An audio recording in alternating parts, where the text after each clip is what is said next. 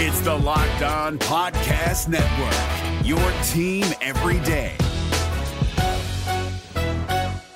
Kyle Krabs here, host of Locked On N F L Scouting. Join Joe Marino and me every day as we provide position-by-position analysis of the upcoming N F L Draft. Check out the Locked On N F L Scouting podcast with the Draft Dudes on YouTube or wherever you listen to your favorite podcasts. Locked On Dolphins, hosted by Travis Wingfield, your daily podcast on the Miami Dolphins, part of the Locked On Podcast Network, your team every day. I'm in town to play the Dolphins, you dumbass.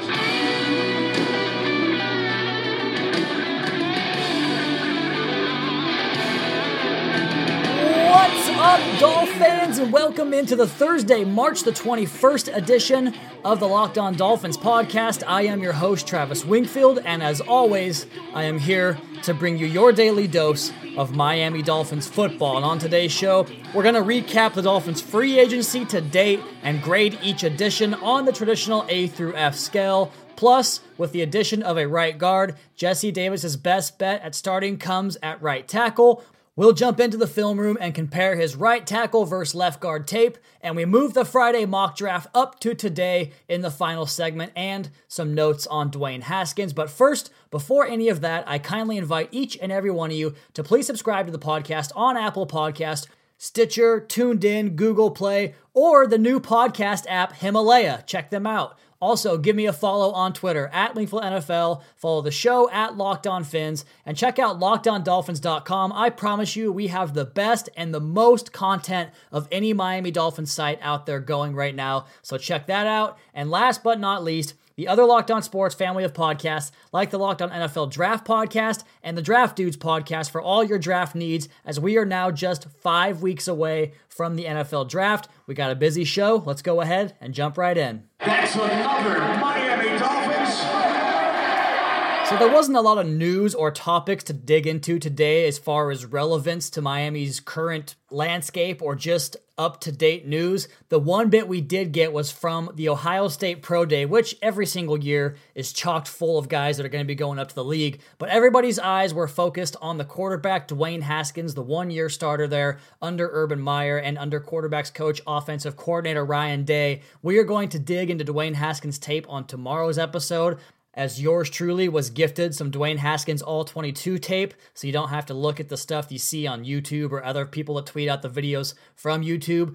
But the big news that came out of this was the fact that Chris Greer was there in person. And look, we need to all remember that when a G M or the, a team in general announces that they're present somewhere or the reports that they're present somewhere, that doesn't always mean something. It could mean they want him. It could mean they want to give the illusion or the idea that they want him. So just make sure you don't take the cheese this time of year, because there is plenty of smoke that doesn't always have fire by it. But the thing that we can correlate to this is the last time that Chris Greer was heavily connected to a prospect was when he went out and watched Raekwon McMillan, also at Ohio State. And we know this Dolphin scouting staff loves the Ohio State program. They love the blue blood programs, the Alabamas, the Penn States, the Ohio States. They're a big fan of the big time Power Five schools that get the high level talent because they believe in the coaching. And I do believe that Dwayne Haskins is on Miami's radar. As far as a trade up, I wouldn't consider it likely. We'll see what happens comes draft day, but tomorrow's episode will be more about Dwayne Haskins. And we're going to jump into some free agent grades for the Dolphins so far, as far as the guys they have brought in and who they have lost. But with the news earlier in the week, back on Monday, that Miami signed Chris Reed, formerly of Jacksonville, a three-year veteran there with twenty-five games under his belt and eight starts, it kind of opens up this potential move for Jesse Davis to play a new position, and the idea behind Juwan James departing for Denver frees up the right tackle position. Well, Jesse Davis has experience both at right tackle and at left guard, and I think what we've been told so far, at least from Barry Jackson and, and the way the Dolphins have pursued the free agency landscape, is that Daniel Kilgore probably comes back to start at center unless they draft somebody pretty highly, which, as you guys know, I love this center class between Garrett Bradbury, between Elton Jenkins, between Eric McCoy and Lamont Gilliard out of Georgia. I think Kilgore is the plan to go forward because he did play for a year under Dolphins' current offensive line coach Pat Flaherty with the San Francisco forty-niners back in twenty sixteen, on top of the idea that Chris Reed was with Flaherty in twenty seventeen in Jacksonville. So you've got your left tackle, you've got your center, I think you've got your right guard, and that leaves Jesse Davis, the one guy really capable otherwise on the roster of starting, without a true home to play at. But the good news is he's played pretty much everywhere on the offensive line besides center, and that even includes nine reps at left tackle a couple years back. But he is six foot six. He's three hundred twenty-five pounds, so he has the build of a tackle, and he was an outside player in college, a right tackle and left tackle, based upon strong and weak side at the University of Idaho, a very strange dichotomy in doing that. And he also started his college career as a defensive tackle, which puts his athleticism on on display, as those kind of guys have to be able to move laterally to play the defensive line. He has a fantastic three-cone time, at least he did four years ago, of seven point four one, well below the average of your offensive linemen. And you can kind of see it on tape at times, but I don't think it translates as well as some of his strength metrics do with the long arms and the long reach at six foot six. But he played thirty-three reps at left tackle. He's played one hundred seventy-seven reps at left guard. He's played one hundred twenty reps at right tackle, so a very even split there with guard and tackle. And then right guard, the last one thousand three hundred twenty-seven reps of his eighteen consecutive games were at right guard. But I don't think that's his best position, because last year he really struggled. And while you might put some of that blame on the fact that Adam Gase maybe isn't the best game planner in terms of helping out his weak links at certain spots, or putting a guy like Jesse Davis up against Geno Atkins, a clear mismatch one-on-one, or the fact that Ryan Tannehill and Brock Osweiler are two of the worst in the N F L presently, right now, at evading the rush. So all those things come together. Davis didn't play his best. He was ranked the seventy-seventh guard in football last year, according to Pro Football Focus. He was the ninety-sixth run blocking guard, but he was the fifty-fourth, not great, but definitely better than the other rankings, fifty-fourth ranked guard in terms of the running game. And I watched his tape because you go back and there are four games, all from the twenty seventeen season, two of them at left guard, two of them at right tackle. The two games that he played at left guard were primetime games against the Oakland Raiders and the Baltimore Ravens, and they weren't great. There are some examples of him doing the combo block where you chip initially, send the guy backwards and climb to the second level and take out a linebacker. And a couple of the clips, if you guys want to check them out, up on locked on dolphins dot com, the article, left guard, right tackle, and Jesse Davis, you can check those out, where he puts C J Mosley on his back one time, now a Jets linebacker, so that was fun to watch. But he sometimes can be a little bit over his skis, and that's what you call a a waist bender. The last thing you want to be as an offensive lineman, kind of getting out over your skis and then getting off balance, and you're easy to throw around that way. But he's really adept at pulling to the play side or to the backside, getting out in space. He does find a way to stay in control in those reps, but his struggles come from the games, the slants, the twists, the stunts, all that stuff that the Dolphins have struggled with for years. And a big part of that is Jesse Davis himself. I think that sometimes he can get into his set a little too quickly and then wind up lunging at left guard, because then you swing it over to the right tackle position, and he's better that way because, number one, his kick slide's pretty smooth. He can get out and cover a lot of ground that way. And with that length and the long arms, he's able to reach out and put his hands on the guy early. And if the rep gets reset, like the hands get chopped down and the players come to a stalemate, he can quickly get back into his set and reset his punch that way. So I think that playing right tackle for Jesse Davis makes more sense going into the new offseason than it would to switch over to the left guard position, because a lot of times they'd ask Juwan James to pull out to the play side or come across the formation. I think he can do both those things. I think he and Tunzel, with their athleticism, give gives you options in terms of your tackles pulling out in space, and I think he's better pass protecting out there on the edge than he is inside. So Jesse Davis, for all my money, I'm going to put him at right tackle. I think you can probably put a player there to challenge him, much like you want to do with the center, Dan Kilgore. So I think the Dolphins will approach it that way. Currently, with four offensive linemen starting, ready to go, they are Laramie Tunzel, Daniel Kilgore, Chris Reed, and Jesse Davis. I know it does not sound pretty. They're going to need to find a left guard in the draft somewhere, and also find some help behind guys like Kilgore and Jesse Davis. And speaking of that, we're going to get into a mock draft in the third and final segment of the podcast today. But coming up next, we'll discuss the Dolphins' offseason so far and grade their free agent signings, as well as talk about the players they lost and the impact that will have. All that next. Locked On Dolphins podcast at Wingfield N F L, at Locked On Fins. This Locked On Podcast is brought to you by Home Chef. Now that the novelty of the new year has dwindled down, how are your resolutions coming? One of mine was to order less takeout, cook more at home, but I'll be honest, I haven't been consistent. That is until I found Home Chef. Home Chef provides fresh ingredients and chef-designed recipes conveniently delivered to your doorstep to simplify the cooking experience and without robbing you of the joy of putting a dish together yourself. I'm pescatarian, and they cater to a variety of dietary needs. I had this super refreshing ginger sesame salmon, a beautiful trout dish, and a super comforting shrimp and vegetable orzo dish, all of which took me less than thirty minutes to put together. For a limited time right now, Home Chef is offering all of our listeners eighteen free meals, plus free shipping on your first box, and free dessert for life at homechef.com slash locked on. That's homechef.com slash locked on for eighteen free meals and free dessert for life. Homechef.com slash locked on. Must be an active subscriber to receive free dessert. If you're looking for the most comprehensive N F L draft coverage this offseason, look no further than the Locked On N F L Scouting Podcast. Join the Draft Dudes, Kyle Krabs and Joe Marino, as they go position by position through the N F L free agent class and into the star-studded crop of college stars who will be selected in the twenty twenty-four N F L Draft.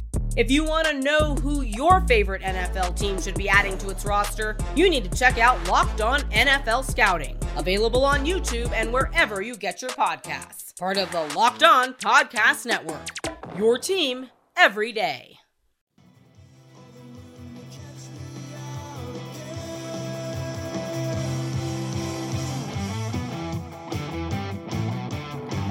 It's a Thursday here on the Locked On Dolphins podcast, part of the Locked On Podcast Network. And if you guys haven't heard of the new Himalaya podcast app, check it out. Download the podcast on their app. It's a cool new invention there, Himalaya podcast app. And if you're listening to this podcast early Thursday morning, we probably just came to a conclusion in the second baseball game of the year. I know a lot of you guys probably aren't baseball fans, but I am, and I love my Seattle Mariners. They won the opening game. I did not see a single pitch because, well, it's on at two thirty in the morning.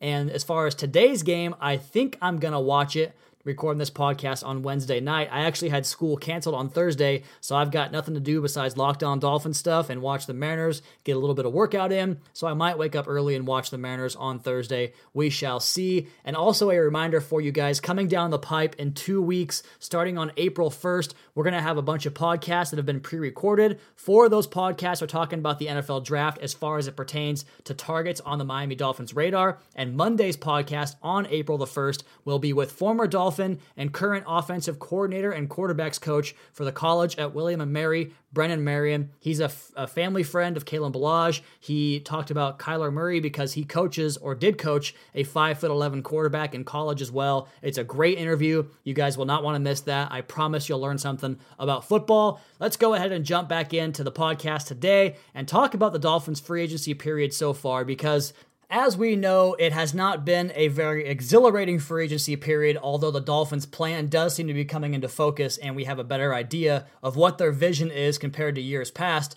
Let's go ahead and go over some of these players and talk about what they could possibly do to the Dolphins in the interim, as well as their long-term staying power with the Miami Dolphins. And we're going to go in chronological order here, starting with Tank Carradine, who was signed back in February. Tank Carradine is always hurt. He's a physical, absolute dominant beast. He blew up the cor- the combine. You might know him by Cornelius Carradine, which is the coolest name I've ever heard, but he does go by Tank. He is a physical specimen that has a chance to play the base five defensive, five technique defensive end position in this defense, but can he stay healthy? Probably not. I would say that signing is a C, just because you don't have expectations, but they gave him nothing and guaranteed him no money. So it's a C, down the middle of the road. And that brings us to Dwayne Allen. I'm going to give this one a B minus because they know exactly what he is. He can stay in line and block and basically give you that extra offensive lineman. The contract was cheap. There was no money into year number two. He's not going to give you anything in the passing game, but he does help the Dolphins run game instantly, immediately, and maybe in the future if they want to give him more money down the road.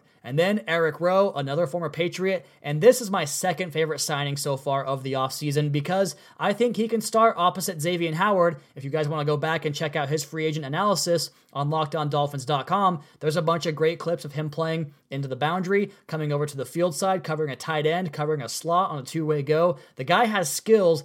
You don't want to trust him to turn and run deep with the receiver, but he can play physically and press the point a lot of the times on the outside, something they're going to ask him to do in this defense. I'm giving that signing a B, and the reason it's not higher because, frankly, well, like Cornelius Carradine, he's probably not going to stay healthy. And then there's a tight end, Clive Walford. The Dolphins put in a waiver wire claim on Walford last year, lost on him to the Jets. He now signs with his hometown team, the Miami Dolphins, but I'm going to give it an F because I don't think he makes the team, even though the caveat there is there's no guaranteed money. So how is it really an F? It probably shouldn't be, but he's not going to make the team, so we'll just call it incomplete and leave it at that.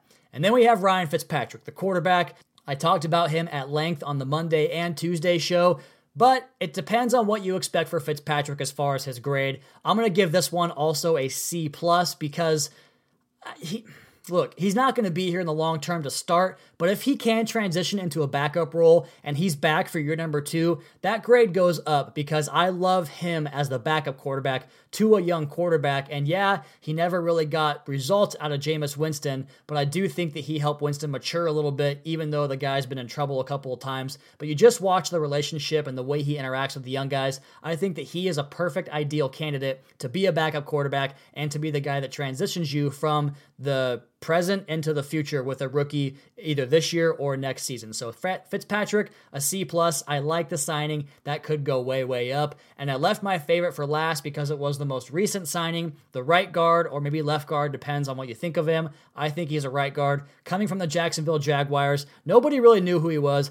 I didn't know who he was. I had to admit that. But that doesn't mean you can't go back and familiarize yourself with his tape, which I did, and it was awesome. So Chris Reed, I'm giving him a B plus. I think that he could earn an A grade. I think he's going to start immediately in twenty nineteen. I think he could earn starting reps in twenty twenty and maybe be a solution at that spot. And maybe the Dolphins might finally pick up somebody off the scrap heap and turn him into a player because he can block in this scheme. We know that he has a relationship with the offensive line coach, and there is elite athletic skills there in terms of being able to pick up stunts and move his feet around, and the power is there. I just think that he is a projection player that projects nicely into that right guard role going forward. So an underwhelming group of free agents, but let's go ahead and move on to the losses and talk about what this impact could have. We talked about Jesse Davis in the first segment. The reason that he gets a crack at right tackle is because Juwan James leaves. Now, I wouldn't have signed James to the contract that he got, but ultimately, he's a good player, and there's a reason he got the money that he did. So Miami is going to miss him the most of all these guys they lost, in my opinion. And then Danny Amendola to the Detroit Lions. That, to me, was a very easy loss. You go ahead and cut him, cut ties. You elevate Jakeem Grant and Albert Wilson into that role. And Amendola, who was really an unproductive player last year, he made some big-time third-down catches here and there, not that many. He missed time with injuries. I think the Dolphins had to get away from that contract. They did, and I'm proud of them for doing it. Cam Wake, we know how tough it is to lose a guy like that, but we also know that he really didn't have a role in this defense, and he really wasn't probably going to be a productive player in two or three years when the Dolphins have a chance to start competing again. So I think that one made the most sense to go ahead and just let him walk. Frank Gore, I don't really, I'm not worried about him leaving to Buffalo. I thought that was a pretty weird signing for the Bills, but just getting Kenyon Drake and Kalen Ballage more involved, to me, that's a good thing. So good on Miami for not putting that contract back out there. And then Ryan Tannehill, because of the trade compensation they got back, that was one of the better moves of the offseason. We knew he was getting cut. I talked about him getting cut last or last November, October when he was hurt. Some people on Twitter told me I was crazy and I had to block them because they were coming at me. And all I said was I have information that he might move on, and he did move on. The Dolphins had to move on from Ryan Tannehill. That era comes to an end. So really, all things told, yeah, the Dolphins did get worse. We're not going to come out here and talk about the players they cut and let walk that way because, frankly, who cares? I mean, there was a reason they had to move on from those guys, contract or otherwise. And I know Danny Amendola was a part of that, but a lot of folks wanted to keep him. But I think that was a great signal to the future that the Dolphins are no longer going to keep these veterans on high contracts for no real reason other than to plug your temporary holes you have on the roster with guys that, frankly, just I'd rather give the job to a young guy. So by and large, a pretty inactive free agency period for the Dolphins, but we know that the draft will be hot and heavy with tons of picks and action and probably some trade backs. Next on the podcast, we're going to get into the mock draft and do that here on Thursday opposed to Friday because tomorrow we're going to do an extended mailbag on the podcast. We'll come back with the mock draft here. Locked On Dolphins podcast, part of the Locked On Podcast Network, at Wingfield N F L, at Locked On Fins.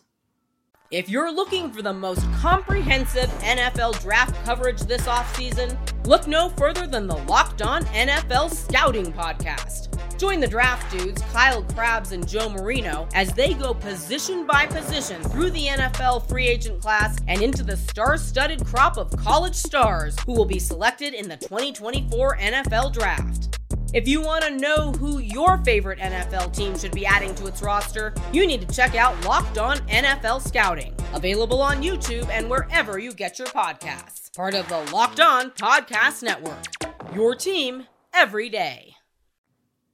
Is your team eliminated from the playoffs and in need of reinforcements? Maybe it's time for a rebuild, or maybe they're just a player or two away from taking home the Lombardi Trophy. Either way, join Keith Sanchez and Damian Parson for Mock Draft Monday on the Locked On N F L Draft Podcast. They'll tell you which college football stars your team will be taking in the twenty twenty-four N F L Draft. Check out Mock Draft Monday on the Locked On N F L Draft Podcast, part of the Locked On Podcast Network, your team every day.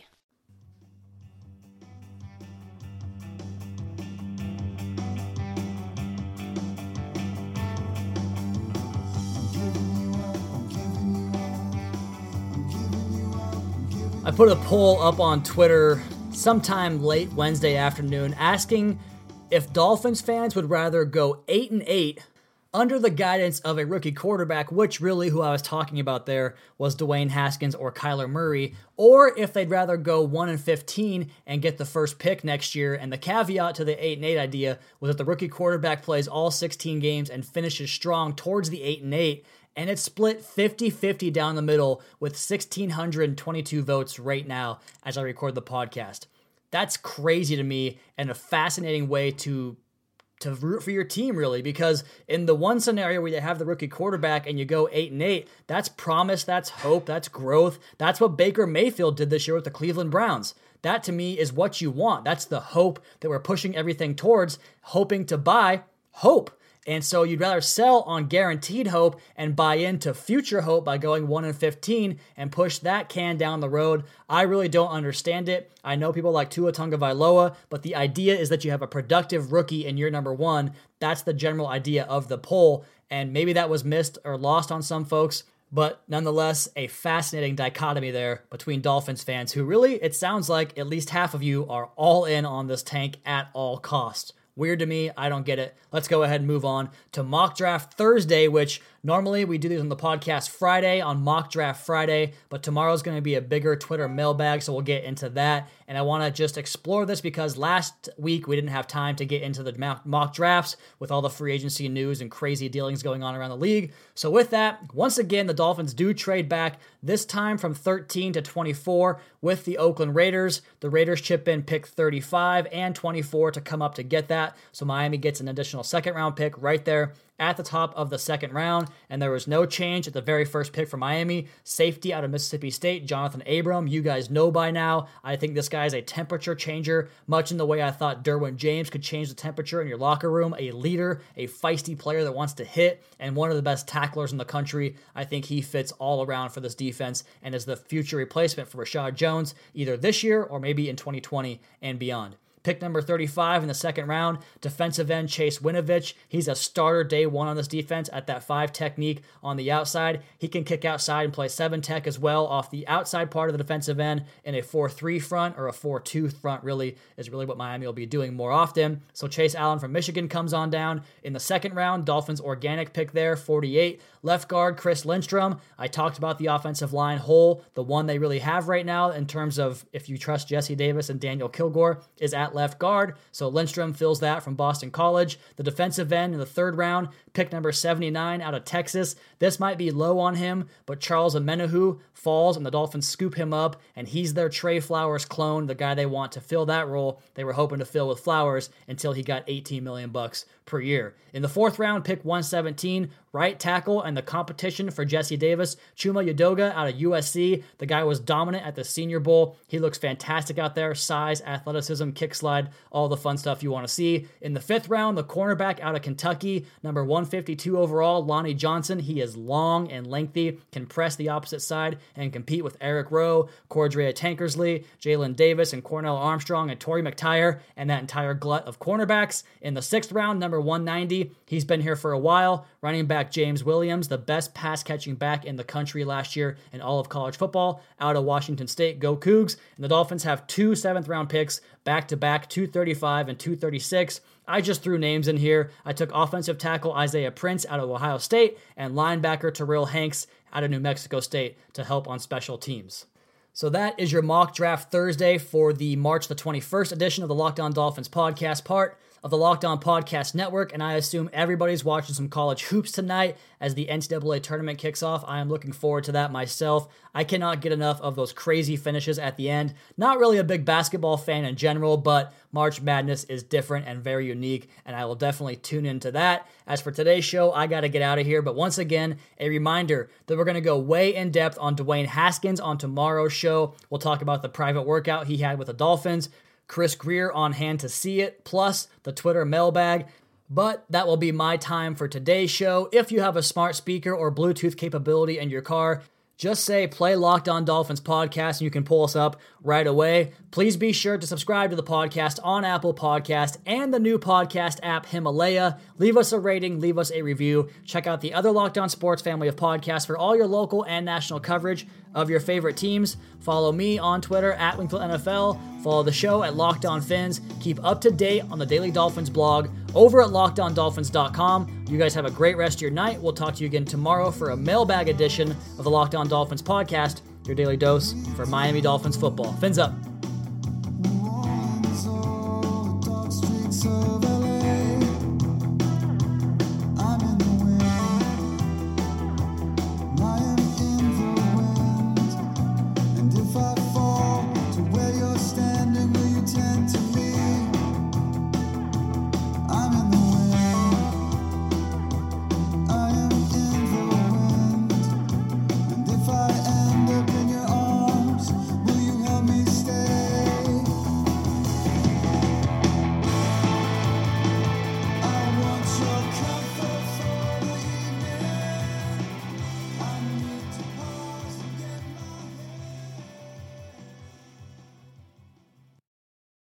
If you're looking for the most comprehensive N F L draft coverage this offseason, look no further than the Locked On N F L Scouting podcast. Join the Draft Dudes, Kyle Krabs and Joe Marino, as they go position by position through the N F L free agent class and into the star-studded crop of college stars who will be selected in the twenty twenty-four N F L Draft. If you want to know who your favorite N F L team should be adding to its roster, you need to check out Locked On N F L Scouting, available on YouTube and wherever you get your podcasts. Part of the Locked On Podcast Network, your team every day. Is your team eliminated from the playoffs and in need of reinforcements? Maybe it's time for a rebuild, or maybe they're just a player or two away from taking home the Lombardi Trophy. Either way, join Keith Sanchez and Damian Parson for Mock Draft Monday on the Locked On N F L Draft Podcast. They'll tell you which college football stars your team will be taking in the twenty twenty-four N F L Draft. Check out Mock Draft Monday on the Locked On N F L Draft Podcast, part of the Locked On Podcast Network, your team every day.